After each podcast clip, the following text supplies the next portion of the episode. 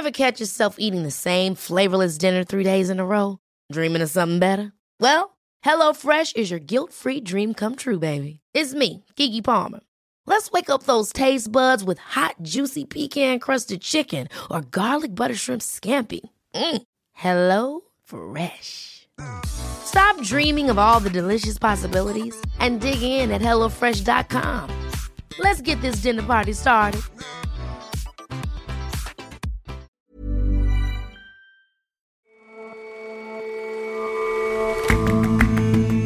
Hello and welcome to The Intelligence on Economist Radio. I'm your host, Jason Palmer. Every weekday, we provide a fresh perspective on the events shaping your world. A tribunal in Britain made a landmark ruling yesterday on the case of a woman who was fired for expressing a gender critical view that sex is immutable regardless of gender self identification. We pick through the language and the legalities. And if you like perpetual rootlessness and camper vans and don't mind having to hunt for a shower, maybe van life is for you. It's a big hit on Instagram and on the balance sheets of van renovation firms, but it isn't as simple or as cheap as it seems. First up, though, Four leaders to meet wouldn't do them any harm. Four leaders to meet wouldn't do them any harm. Four leaders. in the English county of Cornwall, sea shanties are being sung ahead of today's start of the G7 summit. Heads of government from America, Britain, France, Germany, Italy, Japan, and Canada are also looking to establish some harmony. The summit marks Joe Biden's first overseas trip as president. He spoke to American troops in Britain on his arrival. At every point along the way, we're going to make it clear that the United States is back and democracies of the world are standing together to tackle the toughest challenges and the issues that matter most to our future. His tour will include a visit with the Queen in Windsor, NATO and EU meetings in Brussels, and a summit with Russia's President Vladimir Putin in Geneva. Yesterday, he met with Britain's Prime Minister Boris Johnson. It's wonderful to to listen to the Biden administration and to and to Joe Biden because on uh, there's so much that they want to do together with us, uh, from security, NATO, uh, to to climate change, and uh, it's it's it's fantastic. It's a breath of fresh air. Uh, Today, both will join other G7 leaders to coordinate policy on climate change, curbing the influence of Russia and China, and of course, the pandemic. They're expected to commit a billion COVID vaccine doses to low and middle income countries. America and Britain have already committed 600 million. The immediate crises are clear, but a bigger question hanging over the summit is about the primacy of the G7 itself. The goal of this weekend's summit is, first of all, to discuss the very big items that the world has on its agenda from COVID to climate change, Daniel Franklin is The Economist's executive and diplomatic editor.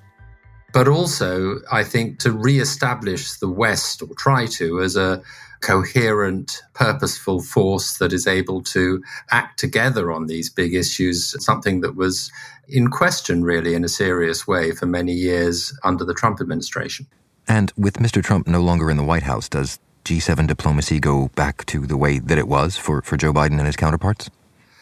Joe Biden starts with a huge advantage, which is just not being Donald Trump. So, as far as the other allies are concerned, having someone who they genuinely see as being committed to uh, internationalism, of not risking at any moment upsetting the apple cart and saying something that is going to make it look like a G6 plus one rather than a G7, or as President Trump did in the Canadian G7 summit, refused to sign the final communique and insult his host. The relationship that I've had with uh, the people, the leaders of these countries, has been.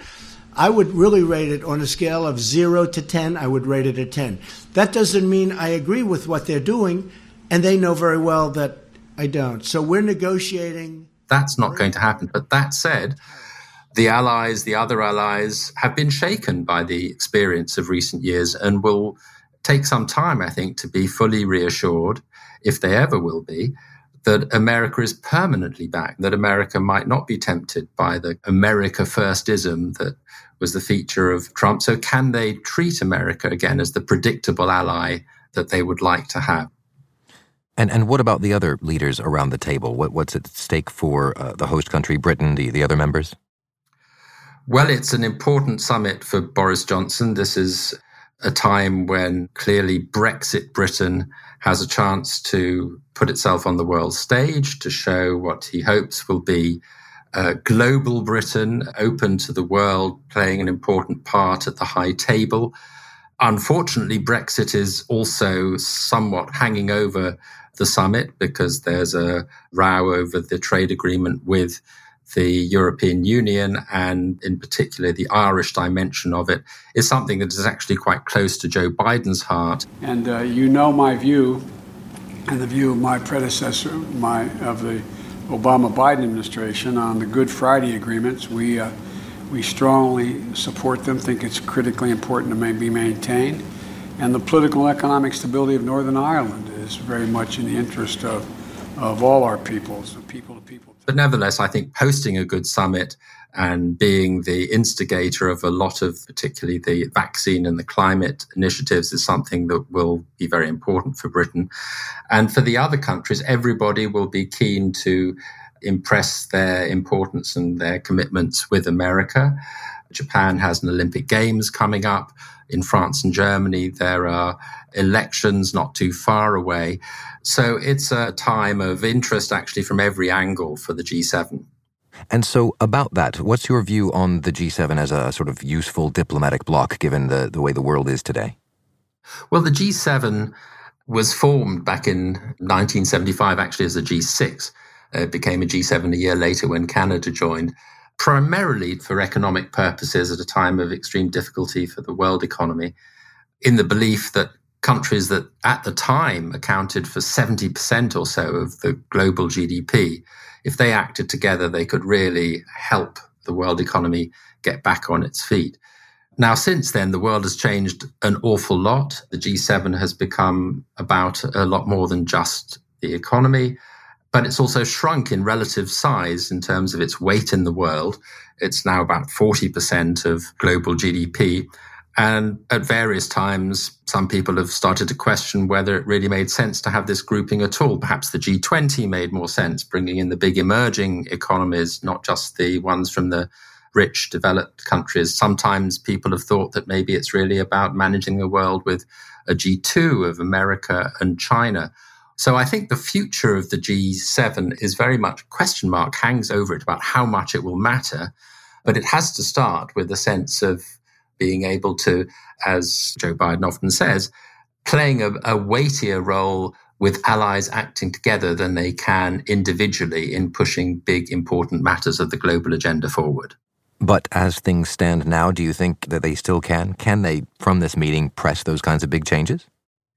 I think they can make a start. We've already seen in the run up to this meeting, the G7 finance ministers reached an agreement between themselves on a minimum global corporate tax. And that's then something that they would have to take to wider groupings like the G20. And I think something similar can happen both on perhaps creating some momentum for the bigger summit that will happen uh, later this year, which is the COP26 summit in Glasgow in the autumn.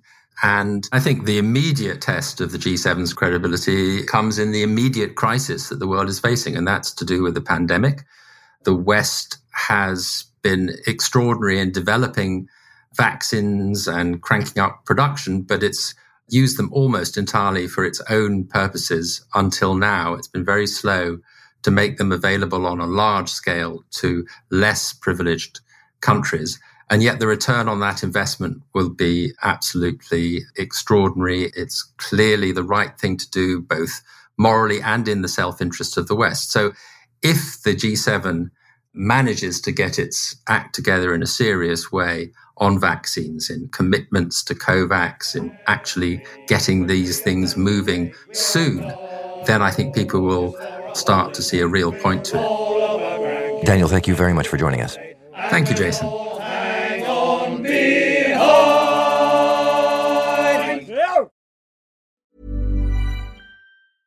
Ever catch yourself eating the same flavorless dinner three days in a row? Dreaming of something better? Well, HelloFresh is your guilt free dream come true, baby. It's me, Keke Palmer. Let's wake up those taste buds with hot, juicy pecan crusted chicken or garlic butter shrimp scampi. Mm. Hello Fresh. Stop dreaming of all the delicious possibilities and dig in at HelloFresh.com. Let's get this dinner party started.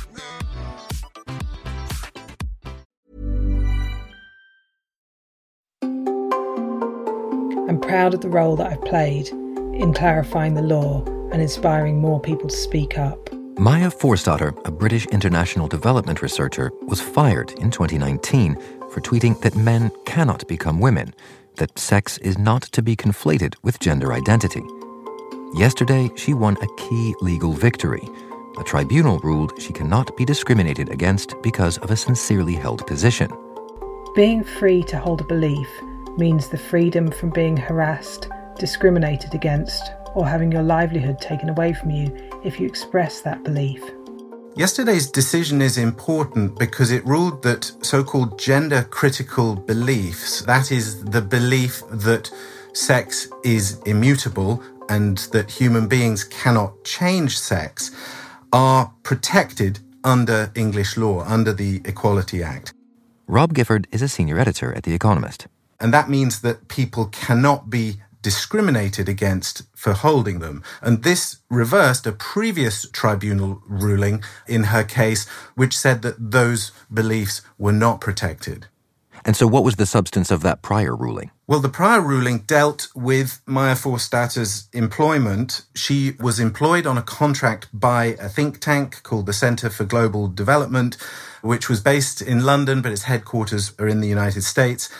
And in 2018, she decided to jump into the debate about sex and gender on Twitter and said what many trans people found to be very controversial and offensive things, such as men cannot change into women and various other things about the protection of women's rights. Someone in the think tank complained and her contract was then not renewed. She claims that she was discriminated against because of her beliefs, and she claimed in the initial tribunal that her beliefs should be respected in the same way that any religious or philosophical belief would be. The case came to global attention because J.K. Rowling, the author of the Harry Potter books, who is known also to hold gender critical views, tweeted her support. And this original tribunal found that she had not been discriminated against for her gender critical views. And what was the logic behind that decision?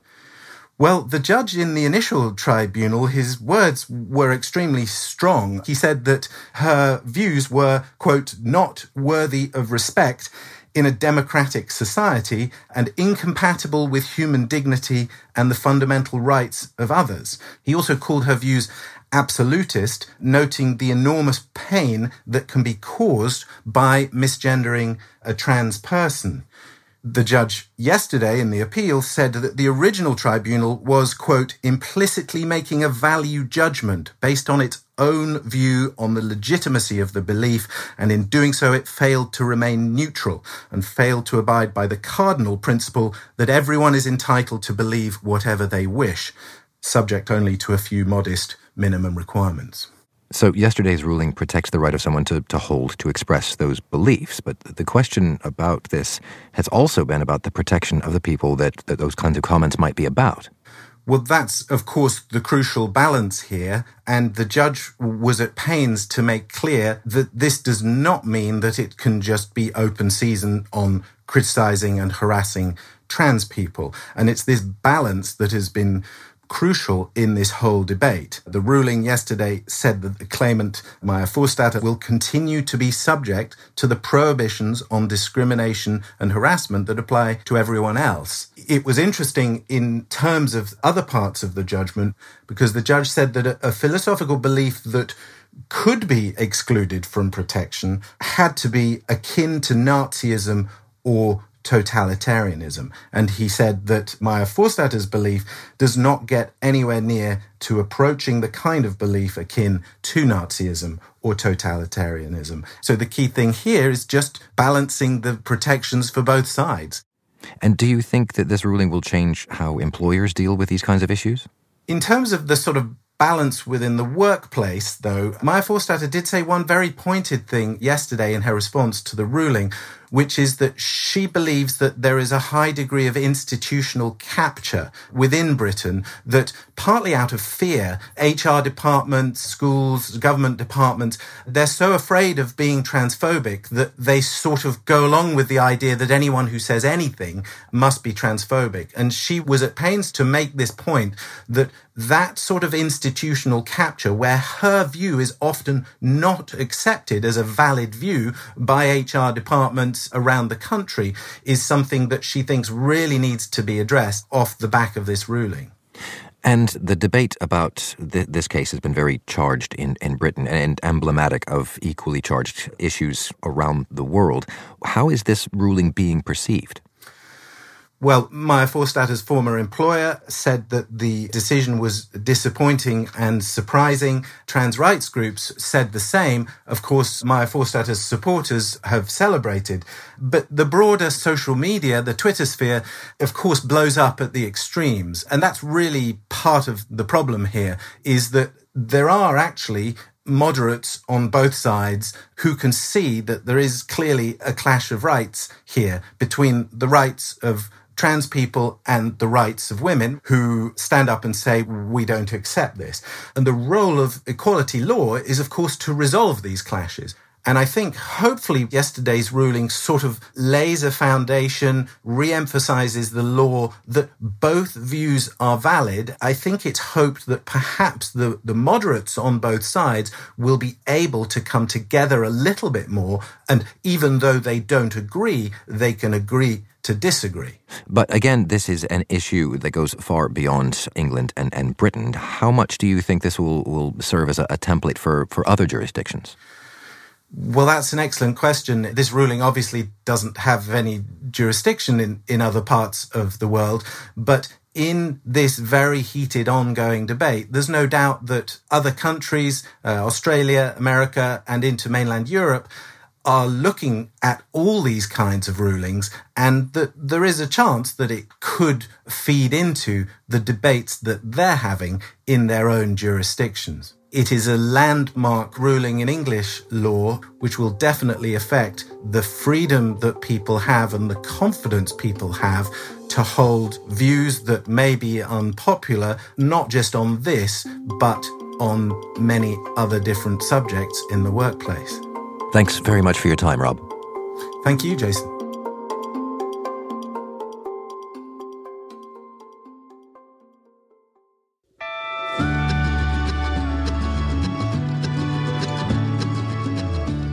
Even if you're not on Instagram, you've probably seen the pictures online. Unfeasibly happy people in front of stunning mountain backdrops or undulating coastlines, and a van usually a tricked out camper van with all the modern conveniences, design heavy, eminently Instagrammable. These days, remote working is in, long commutes are out, and more and more people are becoming convinced that the only life for them is van life. Interest in van life has definitely surged the last few years. The latest census data shows that about 102,000 people reported living in a van, an RV, or a boat in 2016, and in 2019, that was up to 140,000 people. Big increase in the last few years. Erin Braun is The Economist's Mountain West correspondent. Take a look on Instagram and search hashtag van life. A panoply of scenes will unfold before you. You'll see more than 10 million posts of normally young people leisurely sitting in their vans in front of a beautiful Western landscape, selling this idea of a nomadic lifestyle. And everybody I talk to who lives this life cites freedom as the reason why they decided to embark on this journey. It was a drastic change from their everyday life, and they wanted to really experience the natural landscapes that America has to offer. I've certainly seen the hashtag van life and the wonderful panoramic views that one gets. Is, is that Instagram reflection a fair one, do you think? I think when you're talking about the views and the landscapes that you're able to see, that part is true. I talk to a lot of folks who flip from national park to national park, but it's a quite stark difference between what you see on Instagram and the realities of van life. People who live in their vans are constantly searching for showers, for toilets, for Wi Fi, and it's definitely not as glamorous as Instagram makes it out to be. One portrayal of van life is the recent film that came out, Nomadland, with starring Frances McDormand. The main character is living out of her van and traveling around the country, but that is kind of where the similarities between these two lifestyles stop. Some people are living in their vans because they have little alternative. The van lifers that you see on Instagram are choosing this lifestyle because of its bohemian nature. And it can be quite costly. If you take a van that you have already bought, most often for tens of thousands of dollars, into a shop to get it custom built, one of the shops that I talked to told me that that can cost anywhere from fifty to hundred thousand dollars. So it's definitely not for the hard up. Even if, like some people I talk to, they're pursuing this lifestyle in part because rents have gotten very high in recent years. And in light of all that, then how did the pandemic affect a trend that was clipping along at least until 2019? At first, the pandemic shut things down. Everyone was locked down, nobody was traveling, the national parks closed, and it can be quite hard to find a place to park your van without a curious police officer or park ranger coming over and asking what you're doing. Outdoorsy is kind of a Airbnb like marketplace for van and camper rentals, and the founder told me that 95% of the firm's bookings were canceled right at the beginning of the pandemic. But then, as lockdowns were lifted over the summer, business for outdoorsy and for a lot of these custom van shops absolutely boomed. People were ready to rediscover the outdoors. They didn't want to be cooped up anymore they kind of took the pandemic as a chance to rediscover these landscapes and socially distance at the same time. So it's definitely on the up. Which is to say that now things are back to normal, that we'll get back on the curve and van life will just become more and more of a thing? I think so. It seems like with rent increasing and remote work becoming more common because of the pandemic, van life is becoming more and more possible. We might see it dip as international travel picks up again in the next year or so, but I do think van life is still likely to grow. And uh, how about for you? Will you be reporting next from, from the back of a van? After hearing about that search for showers and Wi Fi I was talking about, I think I might try van life for a weekend, but that's probably where I draw the line. Erin, thank you very much for joining us. Thanks for having me, Jason.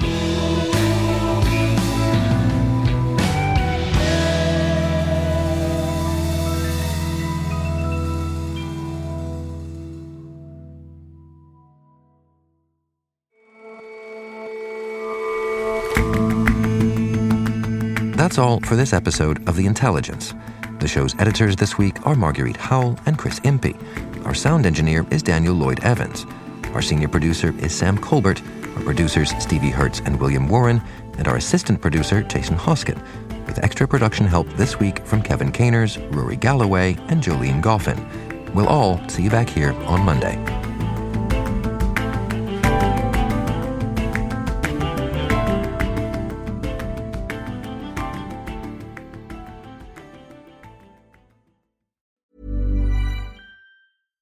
Catch yourself eating the same flavorless dinner three days in a row? Dreaming of something better? Well, HelloFresh is your guilt free dream come true, baby. It's me, Keke Palmer.